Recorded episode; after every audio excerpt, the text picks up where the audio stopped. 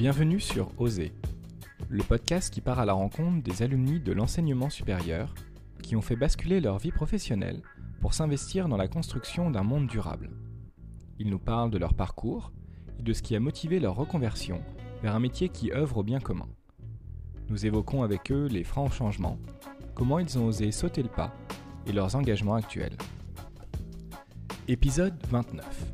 Je reçois Gilles, qui a créé la chaîne YouTube Eureka pour vulgariser le fonctionnement de l'économie et de la finance, et permettre à tout le monde de décrypter les discours des économistes et des politiques dans les médias, et ainsi être plus clairvoyant en tant que citoyen. Je suis vraiment heureux de pouvoir discuter avec lui de son parcours parce que je suis sa chaîne avec grand intérêt depuis plusieurs années et qu'il produit un contenu d'une très grande qualité. Il nous raconte comment et pourquoi il a lancé cette chaîne après avoir passé de nombreuses années en banque d'investissement et nous parle aussi de sa vision des marchés financiers. Je vous recommande vivement de vous rendre sur sa chaîne, dont le lien est dans la description de l'épisode. Bonne écoute Bonjour Gilles Salut, salut Jean-Philippe. Gilles, tu as 34 ans et tu es diplômé de l'ESCRN. À la fin de tes études, tu t'es lancé dans la finance de marché où tu as passé 7 ans. Et puis en 2015, tu as décidé de changer de voie pour te lancer en tant que vidéaste sur YouTube afin de vulgariser l'économie et la finance sur ta chaîne Eureka. L'objectif étant de rendre accessible à tous ces notions importantes de notre société. Est-ce que tu peux nous parler de ton parcours et de ton engagement? Alors mon parcours, euh, ok, donc je, remonte jusqu'à euh, le lycée. Donc moi j'ai un bac S, j'ai fait une prépa euh, dans le but d'entrer dans une école de commerce. Ensuite en école de commerce, j'ai fait, je me suis intéressé à la finance, on va dire, plus qu'aux autres matières. Et donc du coup, je voulais absolument me partir bosser en banque d'investissement, ce qui a marché, voilà. Et donc j'ai bossé pendant sept années en banque d'investissement, essentiellement euh, à BNP Paribas. Pendant six ans, j'ai été à BNP. Je me suis retrouvé un petit peu entre un petit peu à Paris, beaucoup à Londres et un tout petit peu à New York euh, sur la fin. Et, euh, et en fait, donc en 2015, j'ai monté la chaîne Eureka parce que je me rendais compte que cette, cette industrie bancaire correspondait pas à mes valeurs, on va dire. J'avais un truc, c'est un truc qu'on comprend pas quand on est étudiant, je pense, parce que, euh, parce que on, passe son temps à essayer de comprendre les équations, on passe son temps à essayer de comprendre des petits détails, euh, et on croit que c'est ça la connaissance, mais en vrai, on n'a pas de contextualisation, on ne sait pas à quoi ça sert une banque, euh, comment ça s'intègre dans le fonctionnement global de, l'économie. Et donc moi, j'ai passé pas mal de temps à réfléchir à ça alors que je bossais déjà en finance. Et quand j'ai fini par comprendre, je me suis rendu compte que j'aimais pas du tout, que j'avais pas envie de participer à, ce, à cette industrie-là. Donc euh, un petit peu une crise de sens, quoi, entre guillemets. Et donc ça m'a mené à réfléchir à une autre manière de contribuer à la société. Et, euh, ben voilà, il y avait cette idée de chaîne YouTube qui était, qui était pas mal. Je me disais que j'avais, des connaissances que, que j'avais envie de transmettre. Donc, euh, donc la chaîne YouTube, et puis elle marche suffisamment bien pour que pour que je pour que j'ai pas eu pour que je n'ai pas eu besoin de retrouver un, autre emploi euh, autre que simplement m'occuper de cette chaîne YouTube. Donc euh, maintenant j'en suis rendu là. Ça fait 5 ans maintenant qu'elle qu'elle existe cette chaîne. C'est assez ouf. Oui, effectivement, c'est assez ouf. Alors, bon, moi, je, t'ai connu par ta chaîne. Euh, je, suis un, grand fan hein, de, cette chaîne et, euh, je trouve vraiment que, tu fais un travail extraordinaire dessus. Est-ce que tu peux nous, euh, en parler un petit peu plus, nous dire bah, comment t'es venu cette idée, comment est-ce que tu as lancé le projet, pourquoi? Alors, bah, le pourquoi, tu vois, je te l'ai un peu dit, c'est parce que c'était cette idée que je voulais plus participer à l'industrie de la finance, j'avais envie de faire autre chose. Il se trouve qu'au moment où cette décision m'est venue euh, pour être. Euh, en gros, ce qui se passait, c'est que euh, je bossais en finance et c'est un métier qui est quand même assez. comment qui demande quand même beaucoup d'investissement en temps. Et malgré le fait que j'étais déjà en train de me rendre compte que ça que j'avais pas envie de participer à cette industrie, tous les jours quand j'allais au travail, j'avais pas vraiment le temps de me, de me, poser la question et de voilà, on est assommé de, de, travail et de choses à faire. Donc voilà, c'est plutôt quand je rentrais chez moi le soir où je me disais oh, quand même, je ne devrais pas bosser là-dedans. Et puis après, hop, le lendemain, on est reparti, euh, tête dans le guidon, etc. Et puis à un moment donné, j'ai eu une opportunité, donc j'étais à Londres à ce moment-là. À un moment donné, j'ai eu une opportunité d'aller à New York. Et donc, j'ai une opportunité que j'ai saisie. Et quand je suis arrivé à New York, il se trouve que je me suis retrouvé dans un contexte où j'avais plus cette, histoire de tête dans le guidon. J'arrivais au bureau il n'y avait rien à faire, quasiment. Et donc là, le cumul de je sais que je bosse dans une industrie qui n'est pas la bonne, voilà, en laquelle je ne crois pas. Et en plus de ça, j'ai tout mon temps pour, pour penser à ça pendant que je suis au bureau et pour du coup me m'auto-flageller que je ne devrais pas être là, ça ça pas du tout dans ma tête. Donc il fallait que je compense un peu. Et l'idée de la chaîne YouTube est née à ce moment-là. C'est-à-dire je venais à peine d'arriver à New York que ça déjà ça allait pas du tout. Et je, m'étais dit qu'il fallait que je reste au moins un an euh, à faire ce boulot-là. Et donc, euh, pour essayer de compenser le fait que mes journées, euh, je, déprimais complètement, eh ben, j'ai lancé ce projet de chaîne YouTube parce que c'est un machin qu'on pouvait faire le week-end, que je pouvais faire le week-end, et même auquel je pouvais réfléchir pendant mes journées de taf où il n'y avait rien à faire. Donc voilà, c'est né un peu comme ça, comme un espèce de hobby, quoi. moi, j'étais très consommateur de, vulgarisation sur Internet. Euh, les Dirty Biology y pensaient, euh, comment, et même les chaînes anglo-saxonnes, la euh, Minute Physics, etc. Et j'avais rien vu sur la finance, j'avais rien vu sur l'économie, donc je me suis dit, bon, bah, il y a peut-être un truc à faire. Et, voilà, l'idée, elle, est née comme ça. Alors, personnellement, je suis assez fan d'économie en, règle générale. C'est un sujet qui, m'a passionné pendant, toutes mes études, mais tout le monde ne l'est pas. Alors, pourquoi en fait c'est important euh, pour toi, d'après toi, de, bien comprendre justement l'économie et la finance?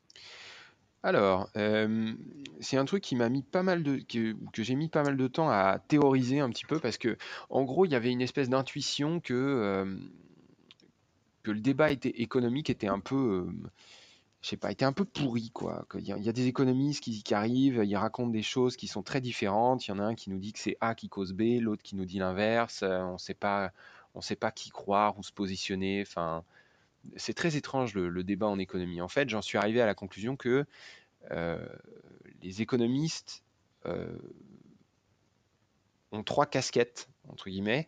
Euh, la première casquette, c'est la casquette de politique, c'est-à-dire que c'est des économistes qui se présentent comme économistes, mais qui vont en fait tenir un discours qui est un discours politique. Alors ici, il y a un gros problème, c'est que la science, elle n'est pas là pour te dire ce que tu dois faire. La science, elle est là pour décrire les choses. Elle te dit ce que tu peux faire, ce que tu ne peux pas faire, euh, comment ça marche, mais après, c'est toi qui choisis. en tout cas, en démocratie, c'est comme ça que ça se passe. Donc, un scientifique, c'est un mec qui te décrit la situation. Et après, c'est à toi de choisir. Qui te dit, si vous sautez du cinquième étage en battant très fort des bras, euh, vous allez tomber par terre. Mais après, si vous voulez le faire quand même, euh, faites-le. Mais voilà, je vous dis. bon, le problème, c'est quand on a des économistes qui se présentent comme scientifiques, on, s'attend à ce qu'ils nous décrivent quelque chose, à ce qu'ils nous décrivent le réel, et en fait, il nous dit un truc du genre euh, euh, non, non, la, concurrence, c'est très bien. Non, ça, ça, va pas, ça, ça c'est un jugement de valeur. La concurrence, ça permet certaines choses, et ensuite c'est à nous de choisir si on trouve ça très bien ou si on trouve ça pas très bien. C'est pas toujours facile de faire la distinction, y a ce problème-là. Un économiste qui met sa casquette de politique quand il parle alors qu'il a, il pas sa casquette de scientifique. Et après, il y a un autre problème, c'est qu'il y a des économistes qui parlent avec leur casquette d'économiste, mais qui parlent de l'économie, l'économie théorique, quoi, l'économie basée sur des modèles mathématiques. Et ça, cette économie-là, elle est problématique parce qu'elle n'est pas descriptive de la réalité. Euh, moi, avec mes schémas euh, sur ma chaîne, j'essaye de, décrire l'économie essentiellement en utilisant la méthode du euh, follow the money. Quoi. On va essayer de suivre l'argent, de voir d'où il vient, où est-ce qu'il va. les économistes, enfin les modèles économiques fonctionnent pas du tout comme ça. Les modèles économiques fonctionnent sur le principe du on a des mathématiques qui sont intéressantes, on va tout faire pour plier la réalité pour qu'on puisse utiliser les mathématiques qui nous semblent intéressantes. Alors le problème de faire ça, c'est que du coup, on part d'un constat qui est un constat qui n'a rien à voir avec la réalité. Donc là, on a des économistes qui vont vous parler d'économie en vous disant qu'il n'y euh, a pas de monnaie, il euh, n'y a pas de banque, il n'y a pas de marché financier, il n'y a pas de bulle spéculative, euh, il n'y a que des entreprises, il n'y a que des PME. Et donc du coup, c'est très particulier. Alors quand on a un économiste qui a cette casquette-là, il a sa casquette de scientifique, mais il ne peut pas décrire la réalité. où il la décrit vraiment très très mal. Alors forcément, ça c'est très problématique et il faut être capable de se rendre compte quand on a un économiste qui tient ce discours-là. Et après, il y a d'autres économistes qui, eux, euh, enlèvent leur casquette de théoricien et mettent leur casquette de, de, scientifiques qui décrivent vraiment le réel, et là, qui vous parlent vraiment du fonctionnement des banques, du fonctionnement de la Banque centrale, de comment toutes ces institutions sont interconnectées, comment ça marche, etc. Et là, ok, là, on a une base de travail pour vraiment avoir un, vrai débat démocratique. Mais c'est très, très difficile de faire la distinction entre ces trois, ces trois casquettes que peuvent prendre les économistes. Et donc, du coup, il y a besoin de la vulgarisation pour être capable de, de, bah, comprendre ce qui se passe quand il y a du débat, euh, quand il y a du débat économique. Je ne sais pas si je suis clair, c'est un peu compliqué. Si, si, euh, c'est très clair. Il y a des fois où c'est vraiment, euh, vraiment pas facile à, repérer. Quand il y a un économiste qui dit, par exemple, que la loi du marché permet de trouver le prix d'équilibre qui machin, bah là, ouais, on a clairement une, casquette de théoricien euh, qui se base sur une réalité totalement alternative qui n'a rien à voir avec la réalité. Euh, ou quand on a un économiste qui dit, euh, enfin ouais, qui dit que le, marché est le, enfin ouais, qui va dire le, marché est le meilleur, meilleur moyen d'allouer les ressources. Là, c'est pareil. On, est peut-être même sur un truc politique, c'est-à-dire même la science économique euh, mathématique n'a jamais démontré que le marché était le meilleur moyen d'allouer quoi que ce soit. Là, on a une, euh, on a un mec qui exprime un avis politique qui dit non non, je veux que euh, ce soit le marché parce que si c'est pas le marché, ce sont des alternatives qui me plaisent pas politiquement. Et donc je fais passer un message politique en disant qu'il n'y a pas le choix, c'est que le marché. Et comment tu fais, euh, toi, du coup, pour vulgariser et, euh, apporter euh, aux gens bah, cette, capacité à, comprendre de manière un peu plus simple et du coup pouvoir se rendre compte quand, quand quelle est la casquette qui a, été mise par un économiste quand il parle ben, ça va être, c'est essentiellement soit dans les conclusions qu'il tire. En fait, un économiste devrait quand même être assez nuancé. Euh, il ne faut pas oublier, l'économie, c'est une science sociale. Donc, quand on entend un, je sais pas, un sociologue parler, par exemple, il va vous dire bon, alors il semblerait que, on a l'impression que, on a vu que ça, mais bon, attention, c'est peut-être pas généralisable. C'est voilà, c'est compliqué, c'est compliqué, c'est compliqué. On n'est pas sûr. On, met des guillemets partout parce qu'on n'est vraiment pas sûr.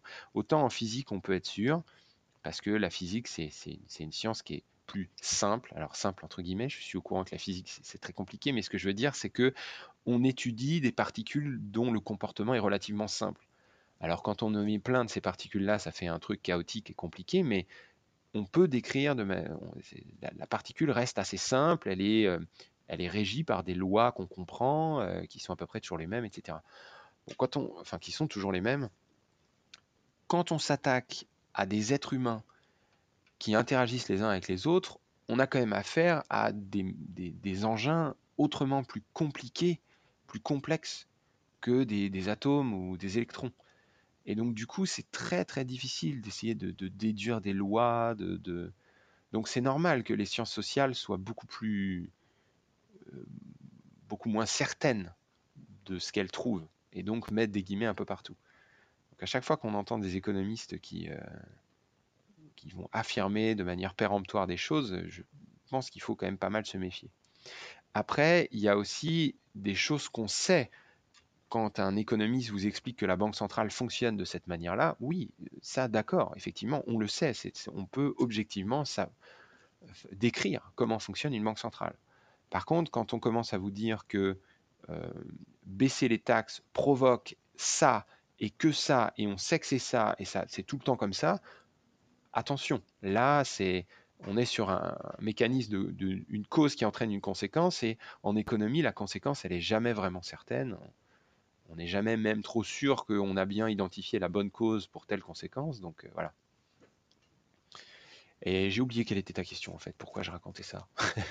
Non, non, on, parlait de, sur euh, la vulgarisation et euh, comment est-ce que toi tu fais ah oui, alors, vulgariser justement tous ces concepts? Alors bah du coup, moi ce que j'essaie de faire, c'est de partir de comment, enfin, et ce que je te disais, quoi, ce, qu'on peut clairement dire des choses. Donc, on peut dire que la Banque centrale fonctionne de cette manière-là. On peut dire que les banques fonctionnent de cette manière-là. On peut dire que les marchés financiers fonctionnent de cette manière-là. Et on peut dire que les banques sont connectées aux marchés financiers.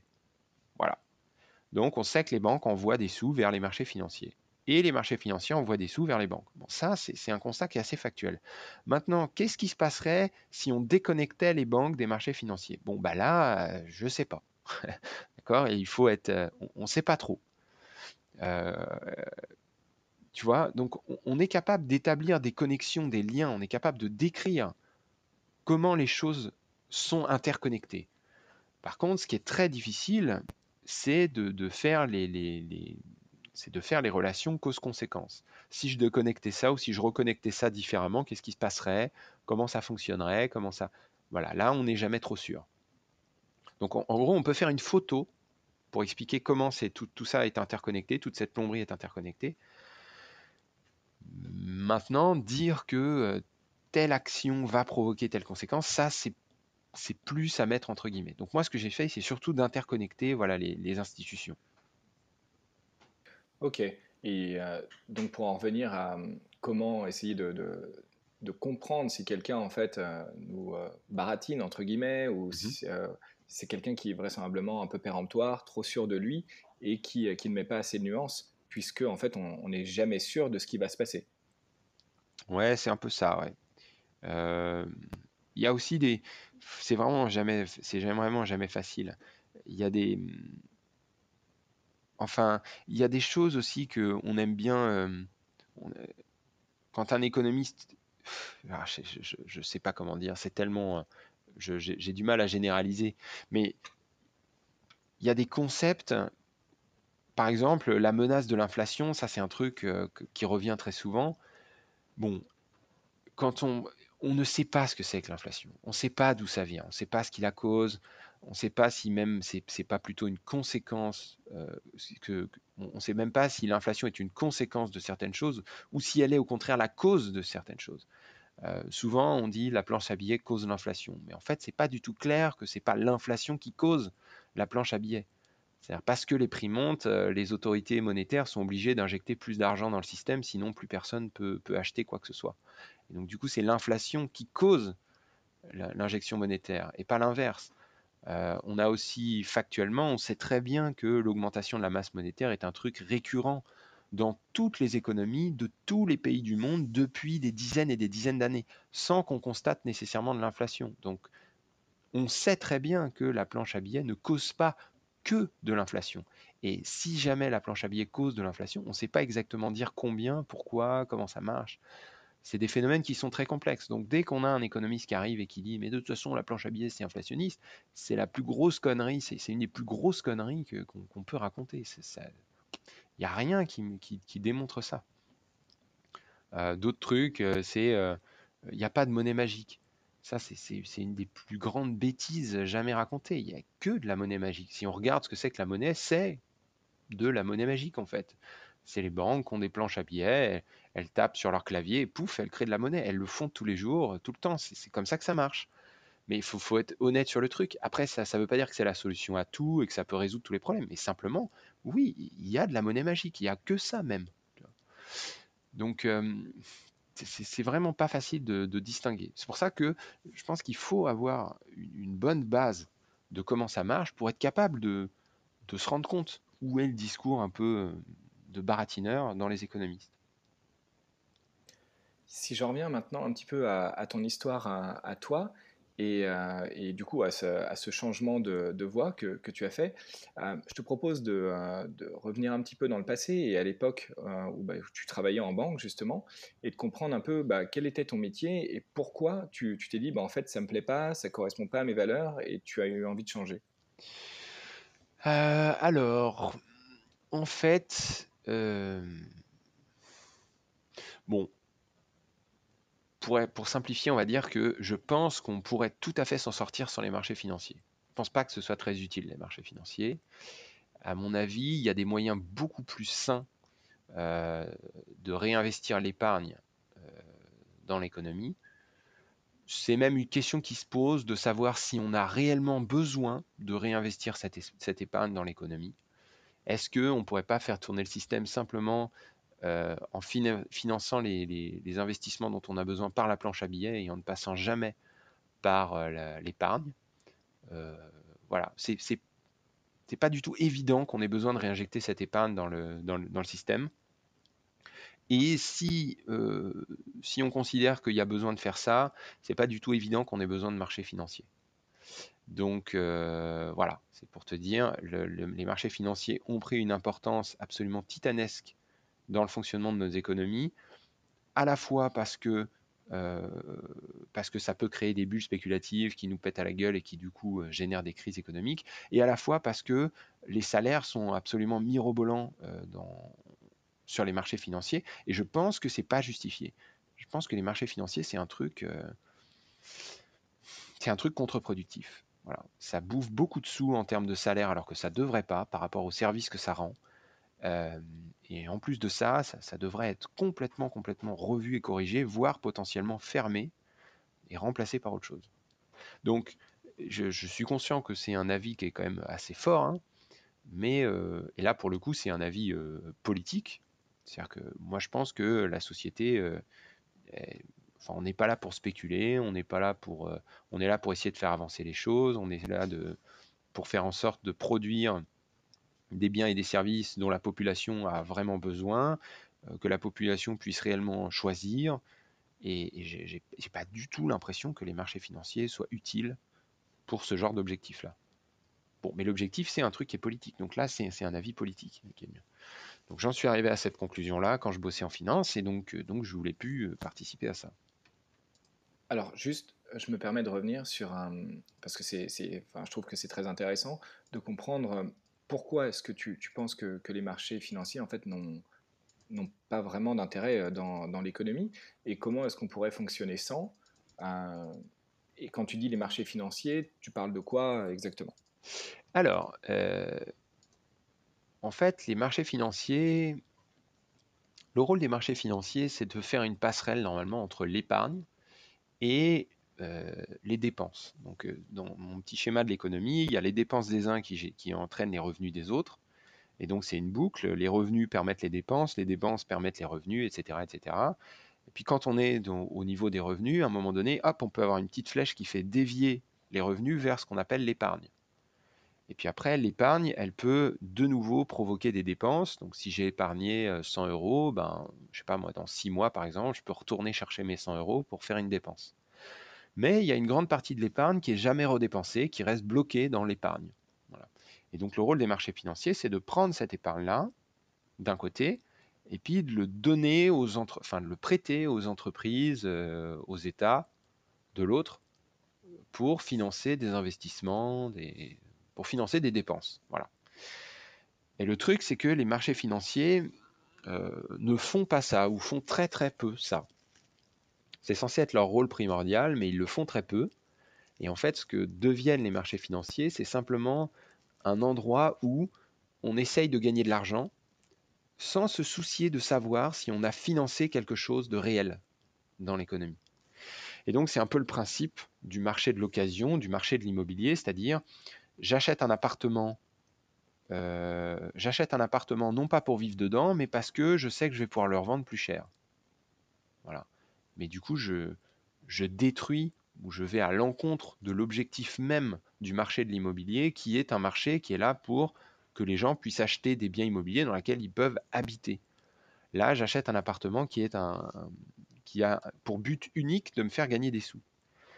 Donc sur les marchés financiers, ça marche pareil. Euh, quand j'achète des actions, je fais bouger le prix des actions. Et donc, normalement, mon choix euh, ma décision d'achat devrait être uniquement portée par le fait que j'ai un avis sur la richesse que crée l'entreprise à qui appartient ces actions, enfin qui a émis ces actions. Donc si j'achète des actions Danone, c'est pas parce que je pense que je vais gagner des sous en achetant des actions Danone, c'est parce que je suis persuadé que Danone euh, a un rôle qui me semble important euh, dans, dans l'économie et que je pense que ce rôle est sous-valorisé. Voilà. L'action Danone vaut 15 euros. Moi, j'estime que Danone, ça vaut 20 euros et pas 15 parce que Danone, c'est important, parce que Danone, c'est voilà, ça, a un rôle important dans la société, etc. C'est ça qu'on demande aux marchés financiers, c'est de donner leur honnête opinion sur l'utilité des entreprises qui émettent des produits financiers. Sauf qu'évidemment, les financiers font pas ça. Les financiers, ils achètent Danone s'ils pensent qu'ils vont gagner des sous avec Danone. Et le truc, c'est que euh, bah, ça devient un système qui s'auto-nourrit. C'est-à-dire, euh, il y a un financier qui achète l'action, ça monte. Comme ça monte, tout le monde se dit ça va continuer de monter, donc j'achète. Donc ça monte. Donc tout le monde se dit ça va continuer de monter, donc ils achètent, etc. Et il y a des phénomènes de bulles qui se créent. Et du coup, l'action Danone n'a plus rien à voir avec l'utilité de l'entreprise Danone pour la société. Donc le marché financier envoie des signaux qui sont complètement euh, débiles, qui n'ont plus rien à voir avec leur rôle. Et ça, pour moi, ça pose un énorme problème. Donc bref, euh, les marchés financiers fonctionnent mal. Objectivement, je pense qu'on peut, je pense que c'est difficile de défendre l'idée que les marchés financiers fonctionnent bien, surtout après qu'ils nous aient pété à la, tronche en 2008, qu'ils aient généré la crise de 2010, euh, que maintenant on est encore sur une bulle euh, entretenue par les banques centrales. Les banques centrales sont maintenant elles sont piégées, elles se disent si jamais on arrête d'alimenter les marchés financiers, ils vont encore nous péter à la gueule et ça va nous faire une crise économique. Euh, la crise de 29, c'est une crise euh, qui est donc la plus grande crise économique du 20e siècle, l'histoire, je pense. Euh, c'est une crise qui est liée, qui, trouve sa source dans les marchés financiers. Enfin, voilà, les, marchés financiers, ça fonctionne mal. Et alors, toi, quand même, tu enfin, étais passionné de finance, c'est un univers qui, t'intéressait, en tout cas quand, tu étais en école, tu mmh tu as trouvé un job dans, une banque. Euh, comment est-ce que tu t'es rendu compte en fait que, que ça fonctionnait pas, que ça fonctionnait mal? Euh, Qu'est-ce qui t'a mis la puce à l'oreille et qu'est-ce qui a fait que bah, tu t'es dit bah en fait non là trop c'est trop? Euh, Écoute, qu'est-ce qui m'a mis la puce à l'oreille? C'est pas facile. Alors je pense qu'un truc qui m'a mis la puce à l'oreille, c'est ok moi en un de, mes un de mes jobs, un de mes rôles, c'était de m'occuper du calcul du PNL des traders. Alors le PNL, c'est ce qu'on appelle le profit and loss. Donc c'est euh, en gros à la fin de la journée, on calcule combien on a gagné. Voilà. Et euh, j'ai passé pas mal de temps avec un, pote qui était en IT, qui faisait du développement informatique, à essayer de, pondre la formule euh, qui, nous permet de calculer objectivement de la meilleure manière combien de sous on a gagné à la fin de la journée. Donc ça peut paraître étonnant, c'est la formule n'était pas bonne avant. Et puis nous, on a bossé pour, euh, pour rendre la formule meilleure. Et dans cette formule, quand on comprend ce qu'il y a derrière cette, euh, cette, formule de calcul, on se dit mais c'est pas possible, il y a un truc qui cloche. Mettons que je, possède, je possède un produit financier qui vaut 10 euros au début de la journée.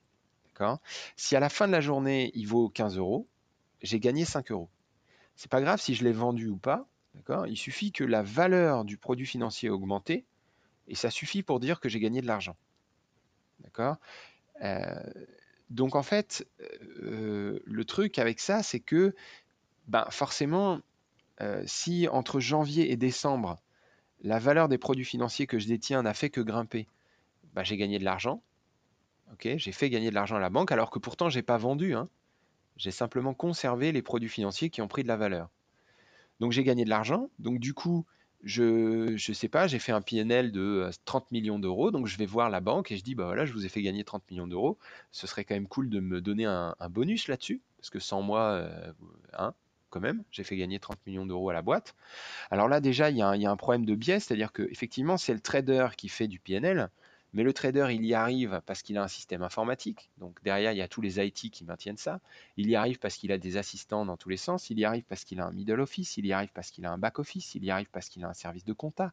Il y arrive parce que euh, il y a un mec qui nettoie son desk tous les matins. Enfin, je veux dire, c'est une chaîne, c'est une équipe qui permet à ce trader de gagner des sous. Mais c'est que le trader qui a le droit à un bonus, pas le reste de. Donc ça, déjà, pour moi, c'est problématique. Comment on arrive à, dire que c'est le trader qui mérite un bonus sur ces 30 millions et pas tous les autres qui ont participé. Tu vois, c'est un boulot d'équipe. C'est un peu comme dire euh, on, donne un bonus à celui qui a poussé le ballon au fond des filets. Par contre, le gardien qui a arrêté 12 euh, tirs et tous les autres membres de l'équipe qui ont fait les passes, qui se sont positionnés, etc., euh, eux, ils, comptent pour du beurre. Ils comptent pour rien.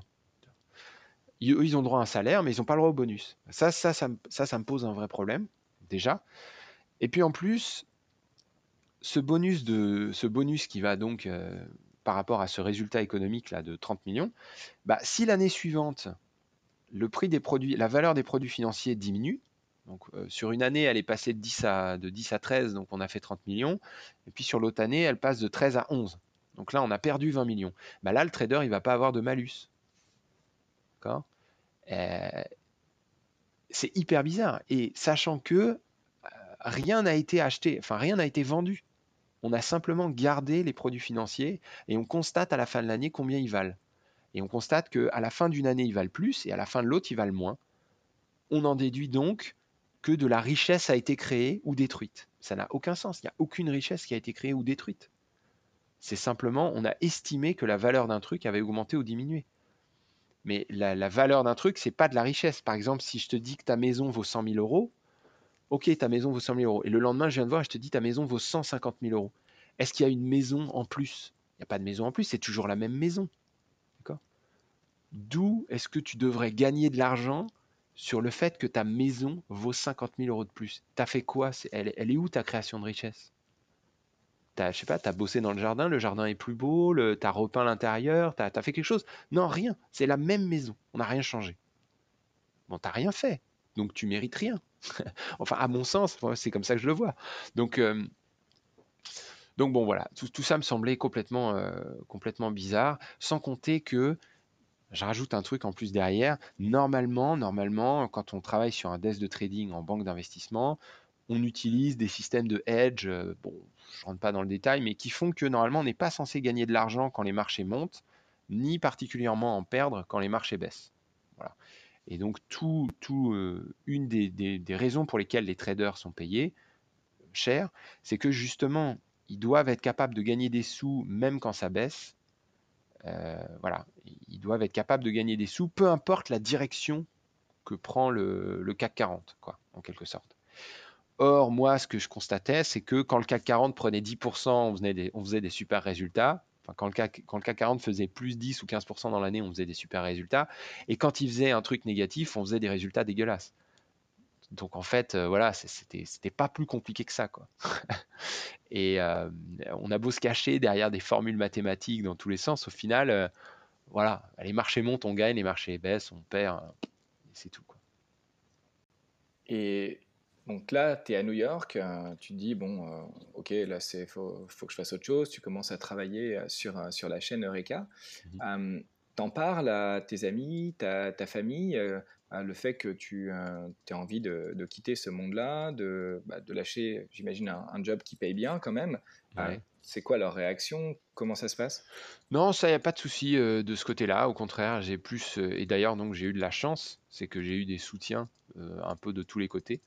Euh, que ce soit euh, mes amis, ma famille, mon épouse, qui est, enfin voilà, qui, mon épouse, ça me fait bizarre de dire ça, ma femme, qui, qui, ouais, qui, qui bossait aussi à New York et qui du coup m'a soutenu dans, dans, ma démarche, alors que c'était pas forcément évident, parce que bon, bah, YouTube, ça gagnait pas de sous au début, hein. donc euh, voilà, fallait se lancer là-dedans. Donc là, la, la, la, grande chance, c'est qu'effectivement tout le monde m'a soutenu. Et toi, ça t'a pas fait peur de, de, lâcher aussi cet emploi. Bah écoute, moi j'avais mis un peu des. J'avais essayé de rationaliser le truc, c'est-à-dire je m'étais dit, bon voilà, je tente ça pendant six mois, euh, euh, dans six mois je réévalue la situation, euh, si jamais je, je, comment ma situation financière passe en dessous d'un certain niveau, je me remets à chercher un boulot immédiatement. tu vois, je m'étais mis des espèces de, de, de signaux d'alarme un peu partout pour essayer de, voilà, encore une fois, de rationaliser le truc. Euh, il se trouve que finalement, j'ai pas, j'ai pas eu besoin de tout ça parce que ça a bien marché. Et non, ça m'a pas vraiment fait peur, justement parce que j'avais, mis en place tout un système euh, d'alarme, mais aussi parce que vraiment j'étais malheureux dans mon, métier en fait.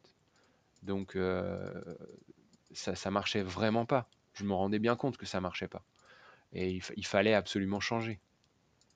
Si on se tourne un petit peu vers l'avenir maintenant, mmh Comment est-ce que toi, tu, euh, le perçois euh, Quels sont tes projets au niveau perso, au niveau pro? Alors, un des trucs que j'ai euh, admis en lançant la chaîne YouTube, c'est que l'idée, c'était justement de ne pas faire de projet, de ne pas faire de plan à trop long terme. Et alors peut-être pas, c'est un peu, un peu con de dire ça, genre carpe diem, mais c'est un peu l'idée, c'est de dire que en ayant une chaîne sur YouTube et en ayant de la visibilité comme, comme j'ai, même si c'est une petite visibilité, c'est quand même plus que la majorité des gens, et bah du coup, c'est les opportunités qui vont venir à moi et on verra bien ce que je décide de sélectionner, ce qui me plaît, ce qui me plaît pas. Donc j'ai plusieurs projets dans mes cartons que je pourrais tenter si jamais la chaîne, je sais pas, fonctionne plus. Mais pour l'instant, je ne les ai pas déclenchés parce qu'il y a toujours du boulot sur la chaîne et ça me plaît. Donc je continue comme ça. Et puis, il y a régulièrement des opportunités qui se présentent à moi avec des gens qui viennent me contacter, euh, qui ont des projets en tête, qui voudraient m'impliquer. Euh, et, donc, je fonctionne comme ça. tous les matins, je consulte ma boîte mail et potentiellement, il y a des trucs qui, se présentent, des opportunités qui se présentent et je décide si je, décide de les saisir ou pas. Voilà, c'est un gros confort. Euh, enfin, moi, je trouve que c'est très confortable de raisonner comme ça. Par contre, ça, ça suppose qu'il ne faut pas trop se projeter à long terme. Euh, parce qu'on admet qu'on ne sait pas et qu'on verra bien. Et tu disais aujourd'hui, donc euh, tu as pas mal de visibilité sur YouTube et tu arrives à en vivre complètement de, ta chaîne? Oui. Ah ouais, complètement, ouais. Ça fait, je dirais que ça fait trois ans que je peux en vivre. Et c'est uniquement des dons. Donc il y, a de la YouTube Money par la publicité, un tout petit peu. Euh, mais l'essentiel, plus de 90%, c'est, euh, ce sont les dons des, euh, des gens qui, qui, regardent les vidéos. Alors on arrive à la fin de, de cet entretien et j'ai toujours une question par rapport à si tu pouvais sauter dans la DeLorean et remonter dans le passé mmh et, arriver à l'époque où tu étais encore en école ou, ou juste, à la, juste à la sortie, Qu'est-ce que tu, euh, tu, aurais envie de te dire? Est-ce que tu aurais euh, des messages à te faire passer? Voilà, oh bah oui, plein, euh, plein, plein, plein de choses. Mais je suis, je suis un peu tiraillé parce que, en fait, à la fois, j'aurais envie de, m'expliquer tout ce que je sais maintenant, tout ce que j'ai découvert sur le fonctionnement de l'économie, des marchés financiers, etc. et d'un autre côté, j'aurais pas non plus envie de, forcément de me dire de ne pas aller bosser en finance parce que euh, tu vois, ça, tu, changes, tu changes les choses. Moi, je suis très heureux là où je suis maintenant. Euh, et donc, du coup, euh, je, pense que si je me prévenais et que je m'expliquais à moi-même toutes ces choses, bah, du coup, j'irais pas bosser en finance. Mais si, si, si j'allais pas bosser en finance, du coup, je crée pas la chaîne YouTube. Si je crée pas la chaîne YouTube, voilà, où est-ce que je termine? Peut-être un truc euh, encore plus pourri que la salle des marchés, ça va pas. Donc, euh, ouais. ce qu'il y a, c'est que je suis vraiment très heureux là où je suis maintenant. Donc, euh, j'ai pas du tout envie de changer mon parcours quelque part.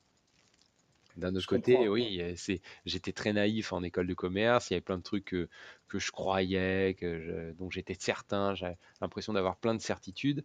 Maintenant, j'ai, beaucoup moins de certitudes, beaucoup plus de, de, de doutes et je me rends compte que c'est beaucoup plus compliqué que ça. Euh, et du coup, j'aimerais bien m'enseigner un peu tout ça.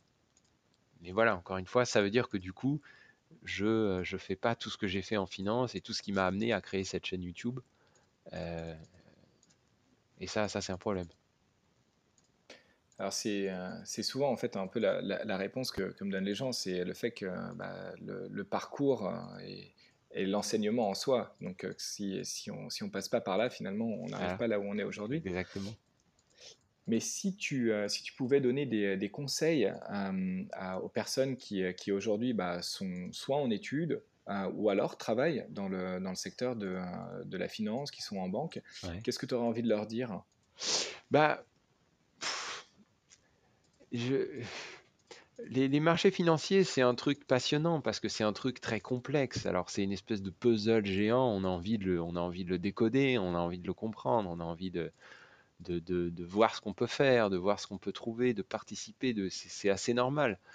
Moi, je pense que euh, il faut pas oublier que, outre le fait que euh, c'est marrant de jouer avec les marchés financiers, euh, ça a un impact réel sur les gens, sur le monde, sur la. Et je pense qu'il ne faut pas oublier ça. Alors, euh, si vous êtes à l'aise avec le fait que, bah, enfin, clairement, moi, à un moment donné, quand je bossais en finance, on m'a dit, mais t'as pas honte de bosser en finance alors que la crise de 2008, c'est de votre faute, à vous les financiers. Ça, ça a été un, moment où je me suis dit, euh, tu sais quoi, je vais te prouver que c'est pas la faute du système financier, la crise de 2008. je me suis mis à chercher.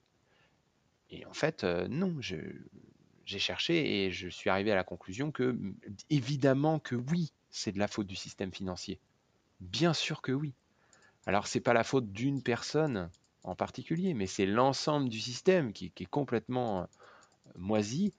Il y a plein de gens qui n'ont pas le choix là-dedans. Hein. Tu vois, ton boss, il va t'évaluer sur ta performance à la fin de l'année. Donc, euh, même si toi, tu as envie de faire du long terme, eh ben, ton management t'oblige à faire du court terme. Et puis, ce manager-là, ben, en fait, il est obligé par le fonds d'investissement qui détient des parts dans la banque, a dit que lui, il voulait du court terme. Et puis le fonds d'investissement, il est obligé par l'épargnant qui a mis ses sous dans ce fonds d'investissement-là euh, en disant, moi, je veux du court terme. Euh, ou du un an. Et cet épargnant, il veut du court terme parce que bah, il a un objet, il a un projet euh, par rapport à ses enfants ou je sais pas quoi, et du coup il n'a pas le choix et, donc il, veut du court terme. Et en même temps, il se rend pas du tout compte que, parce qu'il veut du court terme, ça redescend jusqu'au trader qui fait là. Donc tout ça, c'est évidemment compliqué. Mais il n'empêche que on participe à un système qui fout le bordel. Alors, si ça vous va d'être de, d'être comment d'avoir un challenge intellectuel tous les jours, tout en participant à un système qui est globalement quand même néfaste pour la vie des gens, et eh ben, et eh ben dans ce cas, pas de souci. Mais, mais je pense qu'il faut vraiment pas oublier que quand on joue avec les ordinateurs des salles des marchés, etc., on a un vrai impact sur le monde. On s'en rend pas forcément compte, mais on a un vrai impact. Et donc, je pense qu'il faut quand même réfléchir à ça. Gilles, ben, je te remercie beaucoup euh, pour, euh, pour cet entretien et, euh, et pour ton témoignage. et puis je te dis vraiment bravo hein, pour, pour la chaîne, ton engagement et, et, et ce que tu fais. et puis bah, à très bientôt. Eh ben, merci beaucoup. À très bientôt.